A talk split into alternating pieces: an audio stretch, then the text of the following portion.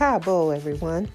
This is Mama Nanaya here with another chat to talk to you on Elder Wisdom Wednesday. I hope that everyone is healthy, well, and abundantly blessed. Um, today, I want to talk about this idea or concept that has become is becoming more and more popular in the consciousness of um, especially a lot of um, black and brown people or colonized people, um, which is the concept of ancestral trauma. Um, this concept is becoming a an idea or a thought process um, and a very valid one, as many of us uh, attempt to heal from the pain of the past. And um, very often, when um, people of African descent uh, continuously talk about the pain of slavery, even in modern day times, and that we are an oppressed people, um, there's pushback from many out there in the mainstream, especially our brothers and sisters of the lighter hue, because they don't want us to continuously reflect on the past and dwell on the past. And to tell you the truth, dwelling on the past is not a very good idea.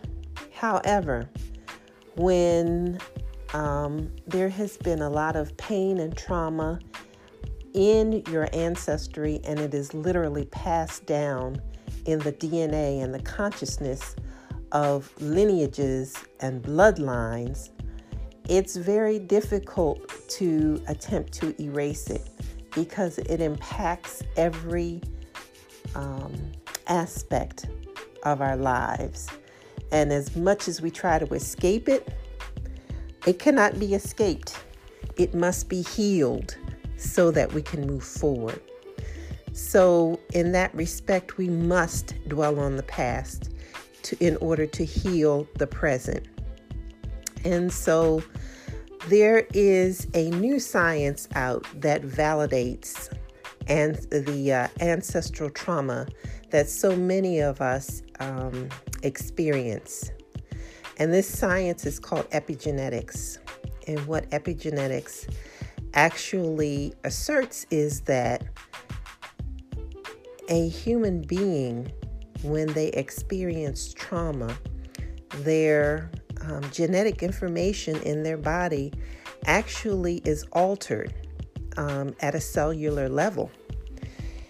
And so, um, if you start off, you know, as a an innocent young child, you know, just going along in your day or um, a happy go lucky human being, and all of a sudden you experience something like a war, um, and you experience hearing explosions and bombs dropped all around you, and the fear of um, possibly being hit with a bomb or um, the possibility of being so close to um, death, or you experience, as our ancestors did, being kidnapped from your homeland in a very violent way, being chained and um, put into oppressive conditions like slave ships, and um, which are um, not only suffocating and um, restricting um, but also unsanitary because there are no um, bathroom facilities, there's not enough food to eat. Um, there are people dying and getting sick all around you. Disease is spreading all through the ship. And then you are taken out of that oppressive environment and um, actually whipped and beaten and um, treated uh, as less than a human being. all of these experiences cause you to have a fear response or a trauma response, not just emotionally, but it is also absorbed in your physical body. And so, once it's absorbed in your physical body, your cells begin to change and express differently.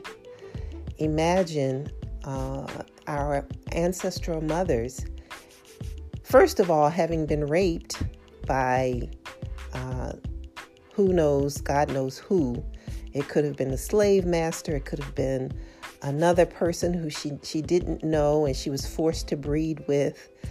Um, but having ha- had to have sex against her will, then she becomes impregnated, and then she's thrown out into the field to continue to have to work, and she's beaten with whips, and there's a child growing inside of her womb. So her cells are continually morphing and um, and and distorting from the trauma, but then the child that's growing inside of her is also changing and shifting and experiencing the trauma along with the mother. All of these things have an impact, and the impact is severe.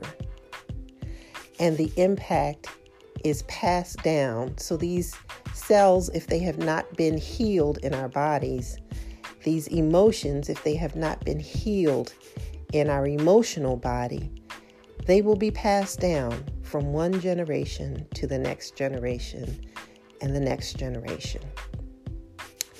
And so, with that, our bloodlines have been contaminated with emotional trauma. Now, we're not the only ones that have experienced emotional trauma uh, or ancestral trauma that's been passed down through the bloodlines our brothers and sisters of the lighter hue have also experienced uh, ancestral trauma, which has been covered up with a system of white supremacy that covers up the dysfunction, um, emotional dysfunction, and and um, the trauma that was passed down. Um, however, it was experienced from their initial ancestors. So, if you are a part of the system of the United States of America, more than likely, whatever color your skin, whatever ethnic background you came from, more than likely there has been ancestral trauma that has been passed down from one generation to the next.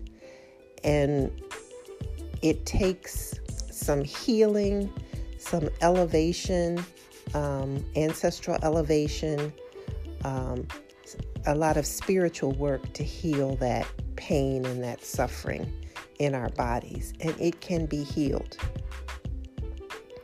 And so I, I've studied a bit about uh, epigenetics, and I've also studied a bit about um, how the brain can transform itself through um, uh, neuroplasticity.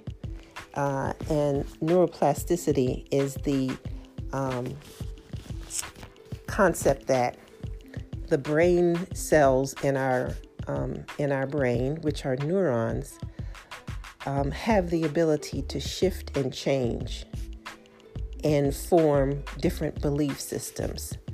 Uh, the brain cells, which are our neurons, um, bond together when we dwell on a thought and that thought becomes a belief and it forms a particular network. And so once these networks are in place, we kind of have these beliefs that are operating systems in our lives. However, we can change these beliefs by changing those network of neurons. And this is what, what is called neuroplasticity neuroplasticity. It's the ability for the brains, uh, the uh, the cells in the brain, the neurons uh, in our brain, to actually shift and change and recreate new networks with new belief systems.